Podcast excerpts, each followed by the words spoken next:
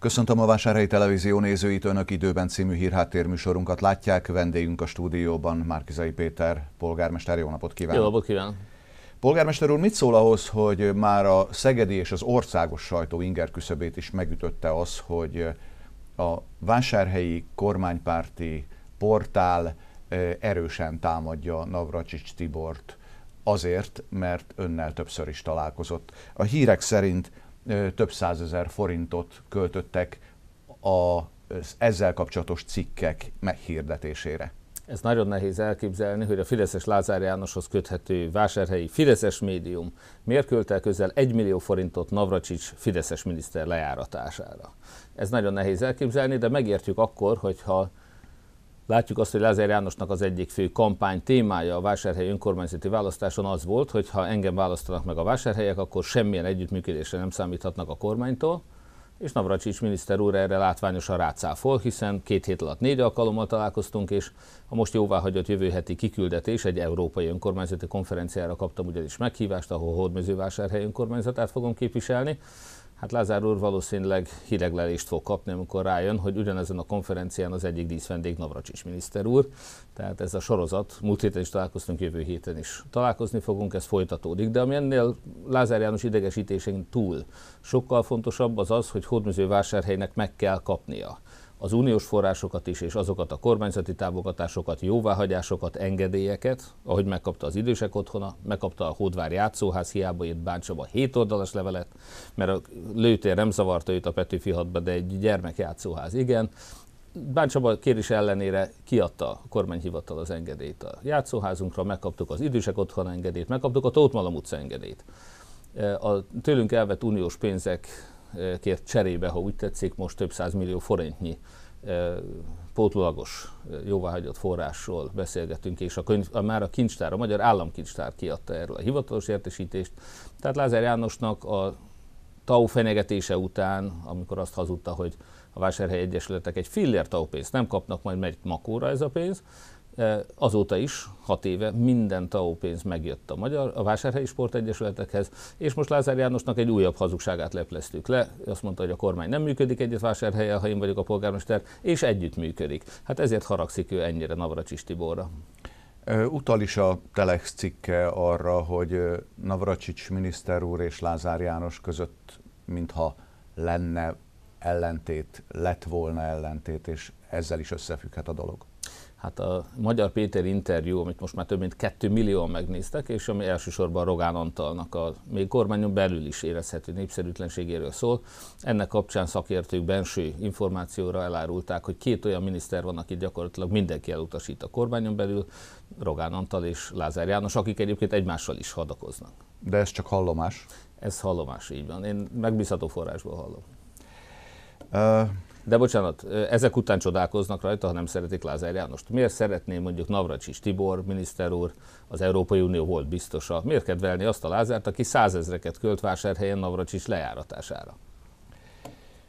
Egy másik hír a, a mozgalommal, a Mindenki Magyarországa mozgalommal kapcsolatos. A NAV házkutatást tartott a Mindenki Magyarországa mozgalom budapesti irodájában teljesen egyértelmű, hogy egy figyelmelterülésről van szó. Tessék abba belegondolni, hogy amikor a múlt héten újra témává tették azt, hogy az ellenzéki pártokat több száz millió forintra bünteti az ÁSZ, ebben semmilyen új információ nem volt ahhoz képest, amit fél évvel ezelőtt már pontosan ugyanígy lehozott a sajtó. Miért veszik elő a fél évvel ezelőtti hírt újra? Egy évvel ezelőtt bekérte tőlünk a NAV az összes számlánkat. Most kiszálltak ellenőrizni, több mint egy év után. Mi indokolja az, hogy pont most, az egy évvel ezelőtti ellenőrzés után egy házkutatást csináljanak? Mert júniusban választás lesz. Egyik természetesen júniusban választás lesz, és az ellenzéki pártoktól el akarják venni a pénzeket, de ebben nincs újdonság, hiszen ezt már fél évvel ezelőtt is tudtuk, megtehették volna meg is tették. A NAV is, hogy bekérte a választ, most megint bekéri a e, papírokat, kávéval várjuk, ha tudtuk volna, mikor jönnek, kitakarítunk előtte.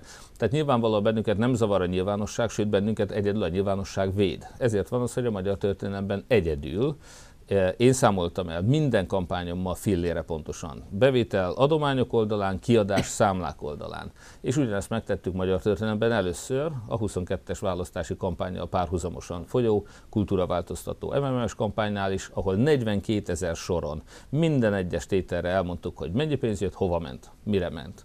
Ez az a számla, ez az a elszámolás, ami belátszik, hogy minden filléről lehet tudni, mire költöttük. Ebben nincs korrupció, ebben nincs lopás, ebben nincs hazaárulás, ebben nincs egy sikasztás, soha, még a titkosszolgálat sem tárt fel semmi hasonlót. De, tehát mi teljesen nyugodtak vagyunk a nap felől is, hogyha egyébként őket az igazság érdekelni, és fel akarnák tárni az igazságot, akkor behívtak volna engem. Én kértem Hát ha az MMM-et vizsgálják, a pártok és az MMM közötti kapcsolatot nyomozzák, az a minimum, hogy az egyik fő érintettet, a Mindenki Magyarországon mozgalom elnökeként engem behívtak volna meghallgatni. És én kértem Vindis László ászelnök urat, hogy mondom, én nagyon szívesen elmondom az igazat.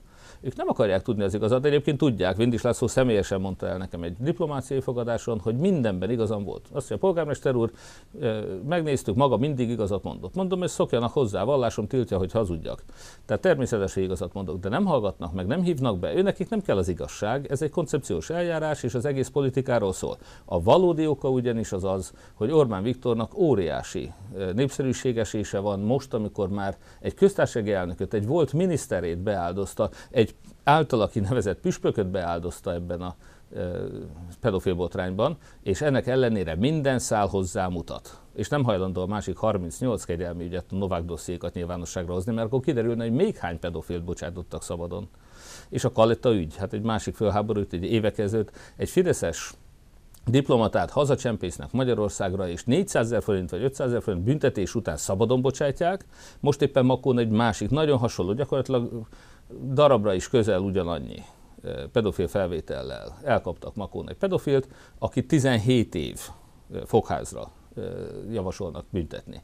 Hogy lehet az, hogy egy Fideszes, a szabadon rábocsátható a magyar gyerekekre 400 ezer forint büntetés után, egy nem Fideszest meg nagyon helyesen 17 év fegyházra ítélnek ugyanazért a cselekményért. Milyen, milyen jogállam ez? És ha Orbán Viktor barátja valaki, akkor a szabadon sétálhat, az visszakapja a lehetőségét, hogy gyerekeket roncson meg a jövőben is, meg kényszerítsen? Egy, egy K. Endre, vagy mondjuk ki Kónya Endre, csak azért, mert ezer száron Orbánhoz, meg a családjához kötheti, akkor őt már szabadon bocsátják, és visszaengedik a gyerek gyerekek közé. Na ez a felháborító botrány, amiről igyekeznek elterelni a figyelmet, ezért van házkutatás, ezért van ászvizsgálat, büntetés és minden más. Hat éve nyerte meg az időközi polgármester választást Hódmezővásárhelyen, és ezt erre szerveztek egy találkozót, ha úgy tetszik, megünnepelték ezt a győzelmet, de hát más is készült erre a találkozóra kidekorálták a söröző környékét, ahova önök összegyűltek. Észak-koreai, romániai, vagy 50-es éveket idézőnek ítéli meg azt a dizájnt, amivel fogadták. Hát ez a napsugár alakban vörös színnel körbe övezett portré, ez azt hiszem, hogy Észak-Koreát idézi. Egészen pontosan a Fidesz és az észak kommunikáció persze nem áll távol egymástól. Pontosan tudjuk, hogy ők hogyan fényezik magukat és hogyan vezetik félre propagandával, tömegpropagandával az embereket, a népet, miközben Észak-Koreához hasonlóan szegényedik el az ország, hál' Istennek még nem tartunk ott, ahol észak de egyre szegényebbek az emberek Magyarországon, miközben egy szűk, kiváltságos réteg iszonyatos vagyonokat halmoz fel, közpénzen építenek maguknak kastélyutakat, még az áfát se fizetik be utána, állami beruházásokra számláznak, saját traktorvásárlást, meg, meg útföltöltést és vadászatokat és kastélyfelújításokat, amit aztán az állami közpénzen felújított kastélyokat magánkézbe akarják adni, el akarják lopni magyarul, törvényt hoznak arról, hogy hogyan lehet ellopni, bár szerencsére a lemondatott, lemondott Novák Katalin ezt Lázár Jánosnak annak idején nem hagyta jóvá. Tehát azt látjuk, hogy egy szűk kiváltságos réteg mindent ellop. Az általa fölvásárolt cégek folyamatosan emelik az árakat. A áramszolgáltat, amikor megveszik a áramhálózatot, akkor fölemelik a rendszer használati díjat. Amikor megveszik a telekom cégeket, akkor a legmagasabb mértékben emlék a telekom költségeket, a számlákat. Tehát egy szűk réteg az borzasztóan gazdagodik, a többi az átlag magyaroknak a rovására A legalacsonyabbak a bérek Magyarországon, az egész Európai Unióban, és a, legmagasabb, és a legmagasabbak az árak. Ezt értük el Orbán Viktorral, és ez valóban egy észak-koreai kommunikációval egészül ki, azzal a propagandával, amivel az emberek agymosásával igyekeznek végtelenül hatalom marad, hatalmon maradni, és mindenféle felelősségre vonás alól mentesülni. Ne csak a támadásról beszéljünk, hanem arról, hogy tartalmilag mit jelentett ez a hat éves évforduló az önök uh-huh. szemszögéből. Hát mi ezt minden évben, mint Hódmezővásárhelyen a szabadság napját szoktuk meghirdetni és megünnepelni. Az, hogy mi hat év alatt be tudtuk bizonyítani Hódmezővásárhelyen, hogy korrupció nélkül, szakértelemmel, tisztességesebben, vagy ahogy rövidebben szoktam mondani, mert okosabbak vagyunk és nem lopunk, visszafizettünk elődeink adósságának a kétharmadát, lecsökkentettük a vásárhelyek által fizetendő adókat, 3 milliárd forintot hagytunk a hat év alatt a vásárhelyieknél. Ez egy óriási szám. Ebből mások stadiont építenek. Tehát óriási megtakarítás a városnak, óriási megtakarítás az itt lakóknak, ingyenes buszközlekedés, felújított épületek, javuló közbiztonság, járdák, világítás, ezek azok, amiket eredményeket fölmutatunk. Rengeteg jó kulturális program, az ország egyik legmagasabb szociális támogatása, amit tudunk adni a rászorulóknak, a gondoskodás, a szeretet, és az, hogy nem a polgármester gazdagszik, hanem a város.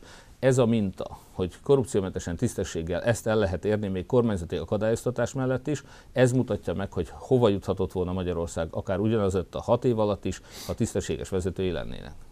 A járdákról és a világításról majd még beszélünk, de itt a műsor elején, ha politikai témák kerültek szóba, akkor még egy ide kívánkozik. Kovács Pál, a HMS ZRT volt vezetője, bejelentkezett polgármesternek, polgármester jelölti bejelentését megtette a közösségi oldalán. Megindult a kommunikáció a Facebookon önök között. Itt is egy percet szálljunk arra, hogy mit gondol arról, hogy Kovács Pál elindul az önkormányzati választáson. Én nagyon örülök, hogy Kovács Bában van személyes ambíció, úgyhogy természetesen üdvözlöm, bárki más is induljon, joga van hozzá.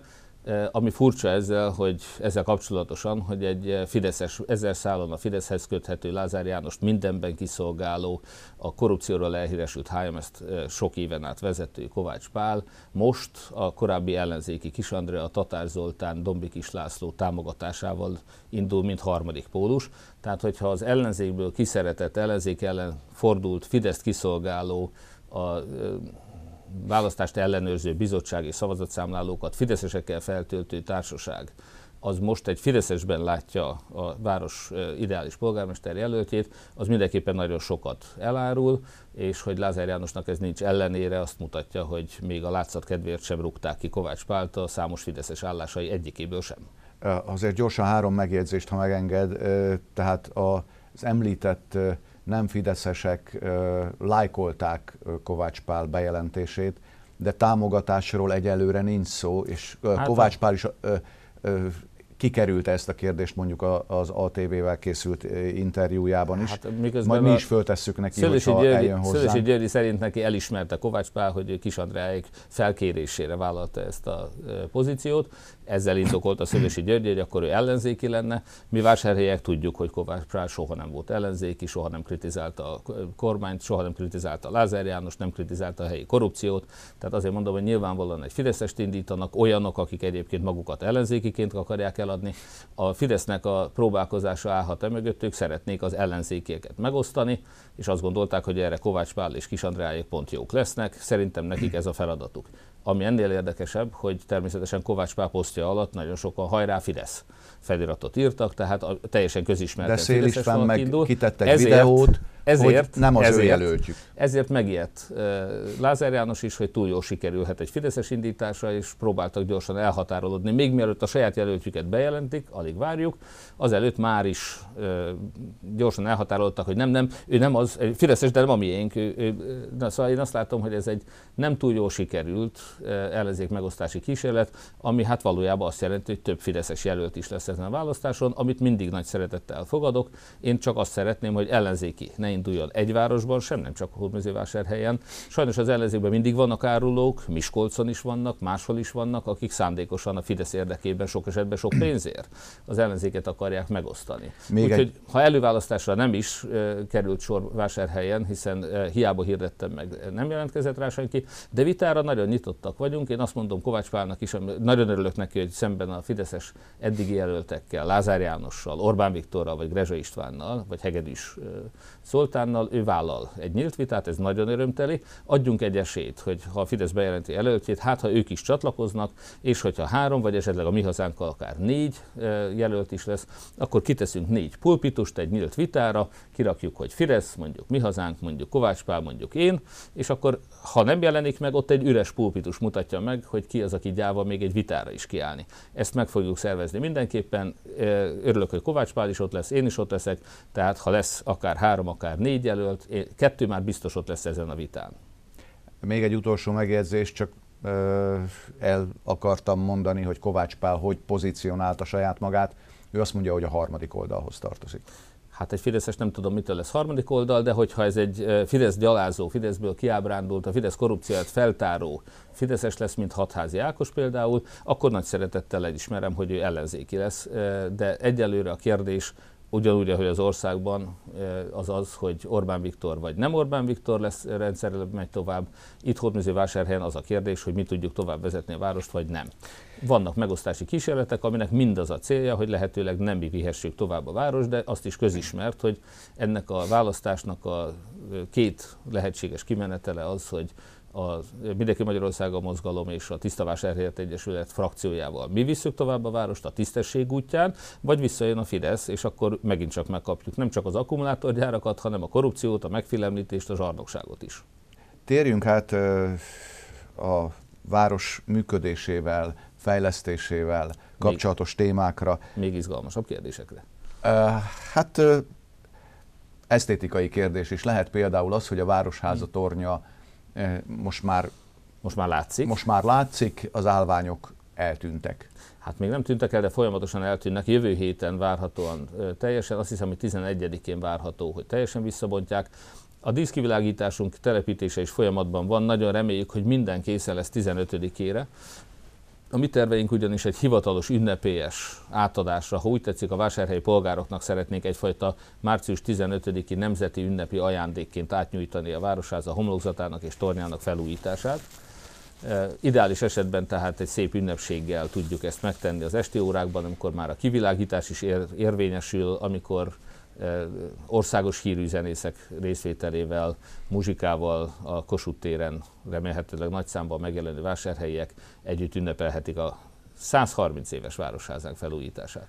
A városháza felújítása látványos, ö, ugyanakkor az is látványos, csak negatív értelemben, hogy mintha leállt volna a sarokház előtti ö, felújítás, tér átalakítás ügye. Teljesen jogos kérdés. Még annyit akartam a Városházához hozzátenni, hogy 15-én meg történik reményeik szerint az ünnepélyes átadás, de onnantól kezdve a munkálatok jelenállása szerint már látogatható is lesz a torony, tehát ahova oly sok vásárhelynek még nem volt alkalma feljutni, hogyha a lépcsőket megmássza, akkor onnantól kezdve szervezünk alkalmakat, nyilvános lehetőségeket és kiscsoportos e, látogatás keretében fel lehet menni és szét lehet nézni a Városháza tornyából.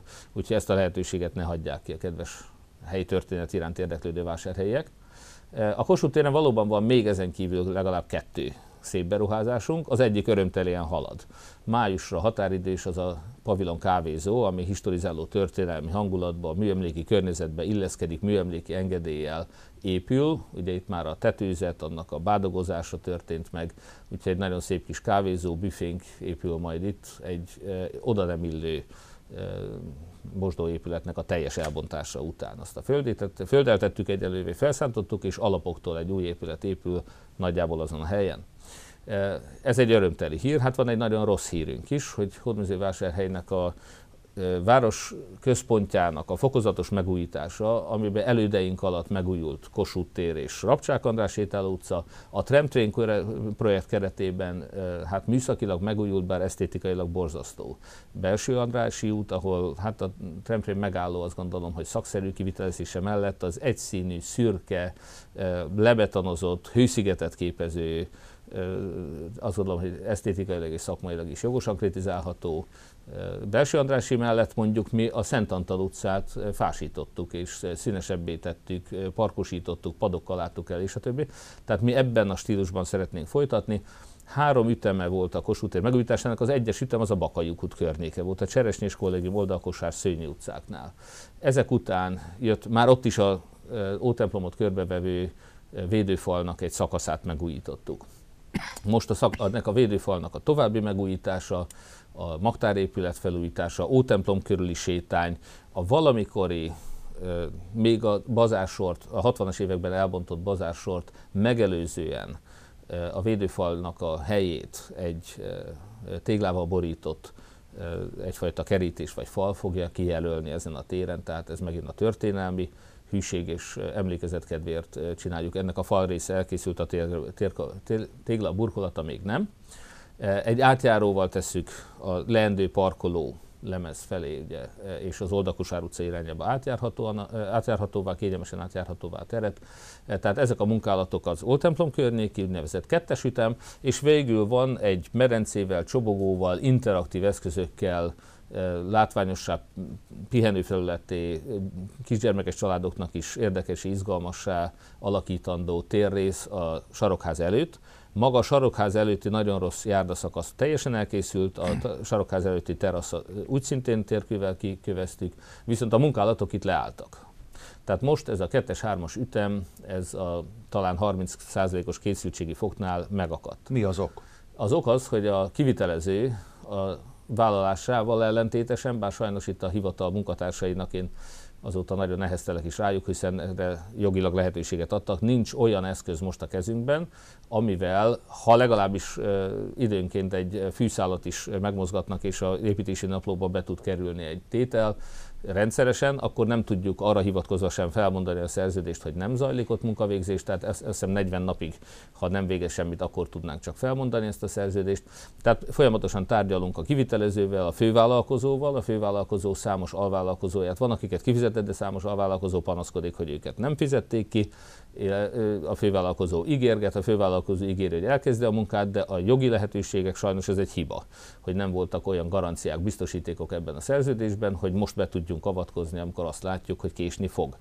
A vállalkozó, ő arra hivatkozik, hogy határidőre szerinte meg lesz. A határidő május, ha jól emlékszem. A Ótemplom körül résznél május a határidő, a maradék része meg július a határidő. Nem kizárt, hogy meg lesz, de nyilvánvalóan jogosan aggódunk, és azért is aggódunk, hogy az előleget nem erre használta föl a vállalkozó. A vállalkozó valószínűleg föltételezhetően egy másik nagy beruházáshoz, annak a befejezéséhez használta az itt kapott előleget. Amíg ott nem fizetik ki, addig nem tud anyagot biztosítani az itteni a vállalkozóknak, addig nem halad az építkezés. Úgyhogy lehet, hogy például a vásárhely majd értékes budai ingatlanokat fog kapni, vagy hogy a kárpótlásul az előlegért cserébe, amit a vállalkozók tudomásom szerint épített korábban, de bennünket nem ez érdekel, hanem hogy határidőre tessék elvégezni a munkát.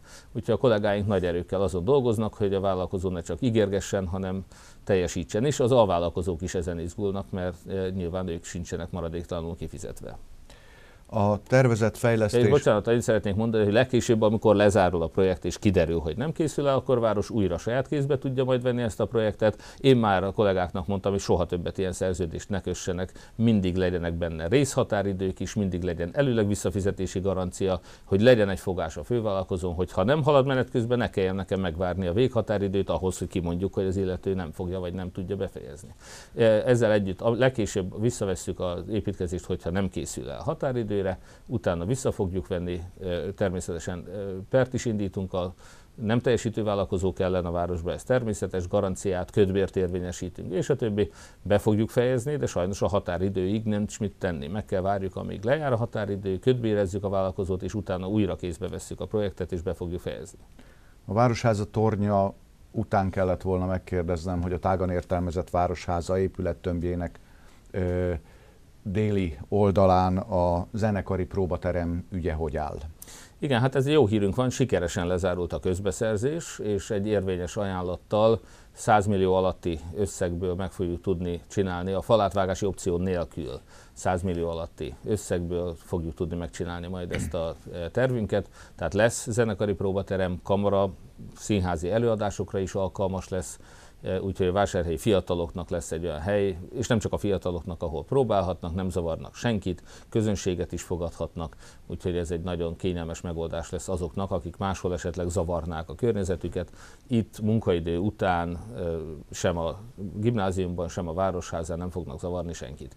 Úgyhogy ez egy nagyon jó hír, hamarosan elindítjuk ehhez is, és a út felújításaink sikeres közbeszereztetésének az elindításához is egy közgyűlési határozat kell, tehát a következő közgyűlésen, akár rendkívüli közgyűlésen is azt fogjuk kérni a közgyűléstől, hogy átcsoportosításokat hagyjon jóvá, hogy ezek a munkák mi hamarabb elinduljanak. Mely útszakaszok újulhatnak meg a városban, és milyen összegben?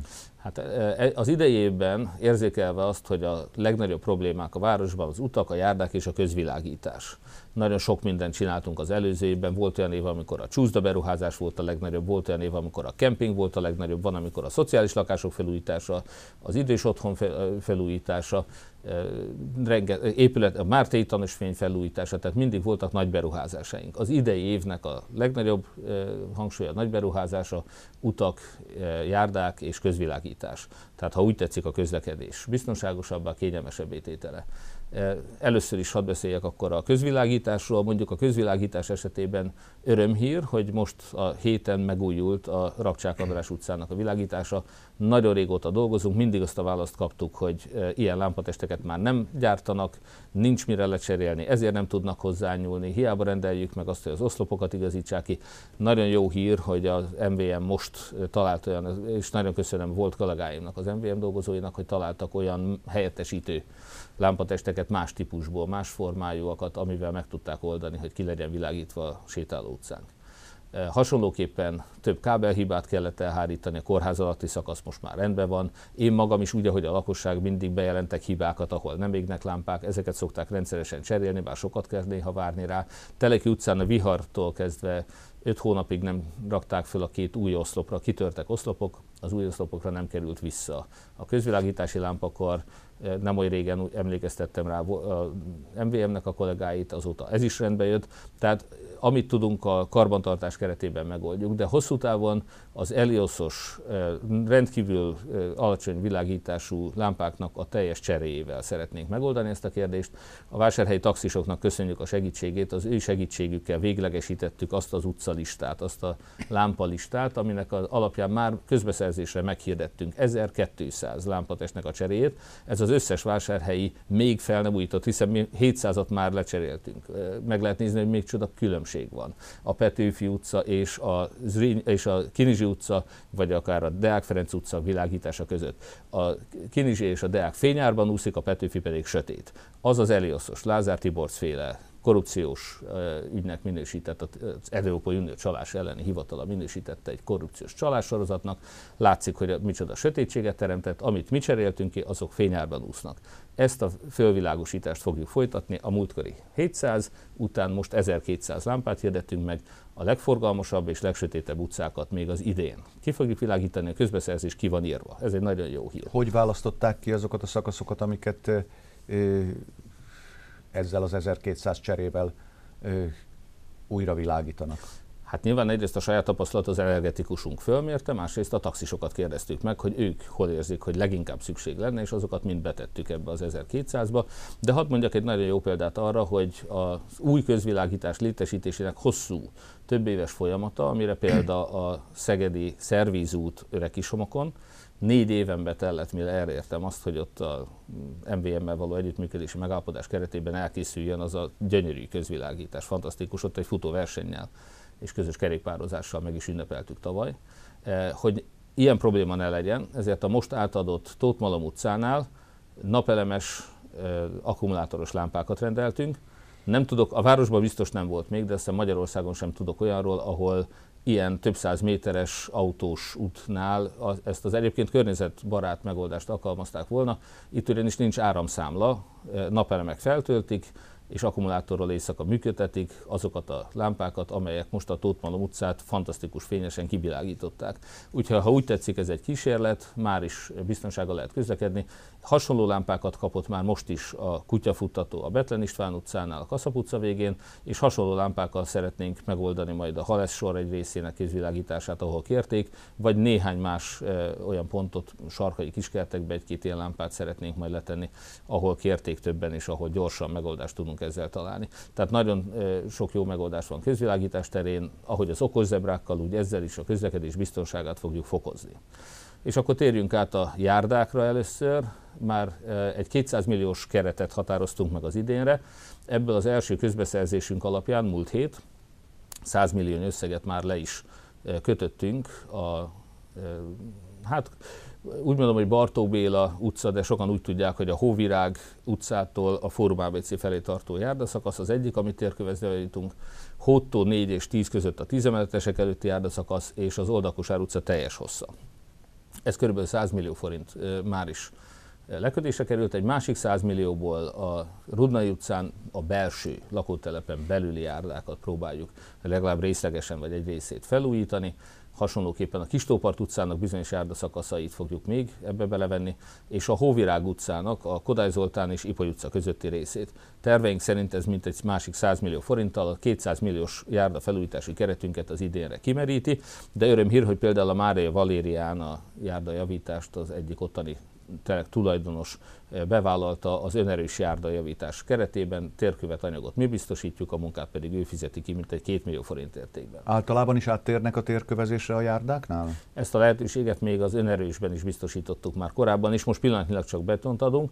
A térkőnek az előnye, hogy gyorsabban javítható, hogyha esetleg valami hiba van, fel kell szedni és javítani valamit közművet alatta akár, vagy egy fagyökere felnyomja. Tehát igen, vannak előnyei a térkőnek, és nem drágább, mint az aszfaltos. Hátránya mondjuk, hogy babakocsinál vagy kerékpáros közlekedésnél nem olyan síma egyenletes felületet biztosít, mint az aszfalt, tehát ezért van az, hogy például a nyugdíjas lakóparknál ragaszkodtunk az aszfaltos járdához, nyugdíjas lakóparktól az Európa Parkig el is készült ez a járda tavaly decemberben. Nos, térjünk át az utakra.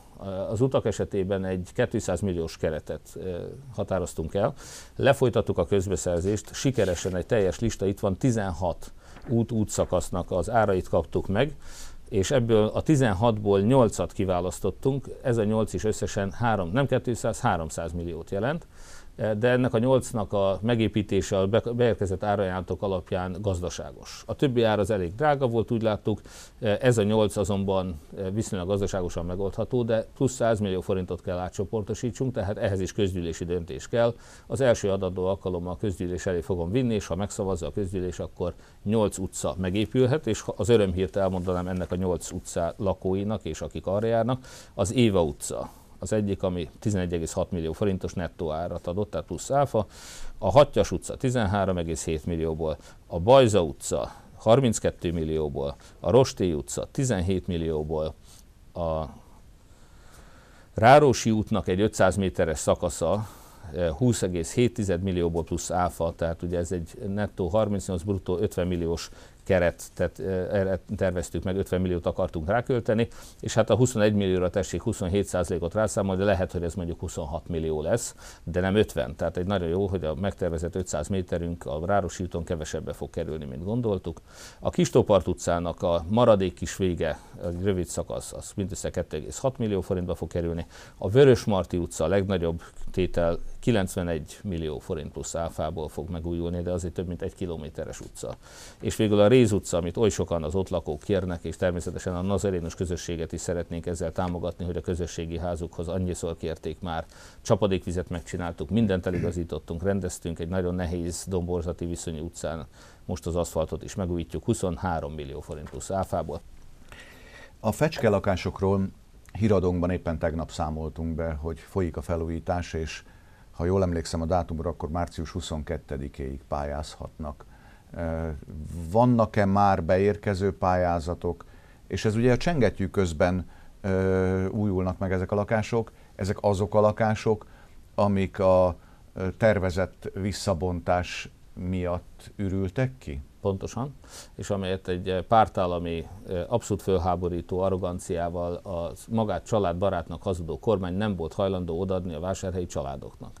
Mi már nagyon régóta könyörögtünk. Annak idején Gyopáros Alpár volt ennek a felelőse, Gyopáros Alpárt a nyilvánosság előtt számos alkalommal emlékeztettem, hogy neki erkölcsi és politikai kötelezettsége lenne támogatni a vásárhelyi családokat. Felajánlottam, hogy csak fideszeseket költöztetünk oda, akkor engedélyezi, de nem engedélyezték. Tehát egyszerűen próbálták vásárhely fejlődését ezzel is akadályozni, hogy itt az önkormányzat tulajdonában van 33 lakás, és ezt nem adhattuk ki, nem használhattuk semmire, mert szerintük el kell bontani, ugyanakkor ők maguk a kormány döntött arról, hogy az elbontás nem valósul meg. És ennek ellenére leállították a projektet, de azt mondják, hogy mi semmi másra nem használhatjuk, csak arra, hogy elbontjuk. De ne bontsuk el.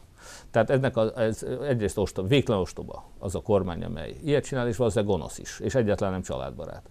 Úgyhogy mi számos alkalommal azt a kormányt, amely például a földadó tilalmát arra hivatkozva vezette be, hogy Ukrajnában háború dúl. És azt mondtam, hogy hát, hogyha ez e, a földadóra vonatkozik, akkor természetes, hogy a vásárhelyi családokat nekünk meg kell védelni a háború borzalmaitól nem csak a katonákat támogattuk, és most emeltünk egyébként a hétfői közgyűlésünkön az eddigi 12 millióra újabb 4,5 millió forintot emeltünk a katonák. Az Orbán kormány által gonosz módon háborús övezetbe küldött magyar katonák, akik ott megsérültek, vásárhelyi katonák támogatására. A vásárhelyi önkormányzat 16,5 millió forintot szán, 2 millióra emeltük annak a két sebesült katonának a támogatását, akik egy végtagjukat, egy lábukat elveszítve egész életükre megrokkantak, megint csak a háborúpárti kormány következtében. Tehát mi támogatjuk őket, mi küzdünk a kormánynak a háborúpártisága mellett, nem küldenénk csátba katonákat, semmi esetre sem, és aljas hazaárulásnak tartom, hogy a Fidesz kormány néhány ellenzék árulóval csátba küld magyar katonákat. Semmi értelme nincs, semmi haszna nincs, semmi keresni valónk nincs ott. Tehát mi azt gondoljuk, hogy a háborús veszélyhelyzet legalább ennyire indokolja azt, hogy a vásárhelyi családokat, akik az Orbán kormány háborúba küldésétől kell megvédeni, kaphassanak lakást. Tehát a fiatal családoknak a háborús veszélyhelyzetre hivatkozva viszmajor helyzet van, hiszen mindenfelül a háború borzalma, mi oda fogjuk adni ezeket fecskelakás formájában ingyen ebbe a háborús vészhelyzetben nem is tehetünk mást. E, elég távol van a háborús veszélyhelyzet és de a nem annyira, mint az adó, ügye. De nem annyira, mint a földadó. Tehát azért azt tessék elképzelni, hogy ha a földadóra vonatkozott a háborús veszélyhelyzet, akkor nekünk erkölcsi kötelezettségünk, hogy a háború borzalmitól jogosan rettegő, hiszen az Orbán kormány rendszeresen küld háborúba magyar katonákat, a háború borzalmitól rettegő vásárhelyi fiatal családokat megsegítsük egy e, viszmajorra hivatkozva, a háborús veszélyhelyzet ügyügyén, odaadjuk nekik ezeket a lakásokat, ezt fogjuk tenni. Erkölcsi kötelességünk. Mellesleg ugyanilyen viszmajor adtuk oda az ukrán menekülteknek ezeket a kormány által használni megtiltott lakásokat. Ugyanerre a veszélyhelyzetre, illetve egy másik a Covid veszélyre hivatkozva. Már költöztettünk be családokat vásárhelyen a Covid idején, amikor attól kellett őket megoldani, megóvni, hogy az idős szüleikkel vagy nagyszüleikkel együtt lakó családok azok ott fertőzésvetészének tegyék ki a szeretteiket, akkor is segítettünk ezekkel a lakásokkal, most is a háború borzalmai ürügyén kell segítsünk Viszmajorra hivatkozva. Még egyszer mondom, a kormány nyilván nem fogja ezt vitatni. Akármilyen gonoszak is, és nem akarják segíteni a családokat, de a háborús veszélyhelyzet a kormány számára mindent felülír, kénytelenek lesznek beleegyezni abba, hogy most a vásárhelyi családok megkapják ezt az összesen most 20 darab általunk felújított lakást. Két hírt, hármat írtam még föl. Az egyik az, hogy beszéltünk a tanyagonnoki hálózat indításáról. Van-e ebben fejlemény? Éppen a mai napon beszéltem én magam is a 13 pályázóból 11-jel elmondtam nekik, hogy nekünk mennyire fontos az, hogy a tanyán élő, sokszor e, idősödő lakosság, magára hagyott lakosság az érezhető segítséget kapjon a várostól, olyan gondoskodó, fizikailag jó állapotban lévő, szeretett teljes gondoskodást nyújtó embereket keresünk tehát, egyenlőre két főt, akik tanya gondnokként egy-egy autót kapnak majd tőlünk, a kormány támogatására is pályázni fogunk természetesen, és ez a pénzügyi háttér lehetővé teszi azt, hogy mi ezt az új szolgáltatást bevezessük. Kormányzóvásárhelyen a környékbeli településeken egyébként van, és én a választási programomban megígértem, hogy ezt be fogjuk vezetni, úgyhogy most aktuálissá vált, megtehetjük, meg is fogjuk tenni. Várjuk szeretettel még további jelentkezőket is, bár lehet, hogy most a pályázat lezárult, de kettő körzetben indítunk el most, tanyagondogi szolgáltatást, és öt körzetre van lehetőség a jogszabály szerint Hódműzővásárhelyen, tehát idővel még bővíteni fogjuk ezt. A nyugdíjas lakópark kapcsán többször is beszéltünk arról, hogy a megüresedett lakásokat hogy tudják kiadni. Van-e fejlemény ebben a, az ügyben? Hát egy nagyon jó hírünk van, kettő, egyben már azt hiszem is költöztek, egy másik lakás is megvan. 12 üres lakásból tehát kettő már elkelt, elindult végre valami pozitív hírünk van, új vezetője is van egyébként a lakóparknak, és azt látjuk, hogy már az elmúlt fél évben is nagyon sok minden történt. Nem csak az, hogy egy buszmegállót vittünk oda direkt nekik, hogy onnantól kezdve kilépnek a lakópark kapuján, és ott áll meg nekik naponta 10 buszjárat, hetente 65 buszjárattal tudnak a város bármely pontjába kényelmesen utazni. Nem csak az a járda, amivel akár kerekesszékkel, akár kerékpárral ki tudnak menni az Európa Parkhoz, az ott lévő játszótérhez, kerékpárúthoz, sétányhoz, sokan ott sportolnak is. Tehát ebben is fejlődtünk, felújítottuk a hidat, újítjuk a járdákat, újítjuk a lakásokat. Tehát nagyon sok szolgáltatást vezettünk be, még egy szeretett nővért is felvett még Lajos Tibor még, amikor ő volt a vezetője átmenetleg ennek a lakóparknak, aki arról gondoskodik, egy személy dedikáltan arról gondoskodik, hogy jó legyen a lakóparkban élni, nagyon örülök neki, hogy ennek megvan a hatása, és végre jönnek az érdeklődők, és veszik meg a lakásokat, a, a lakó egységeket.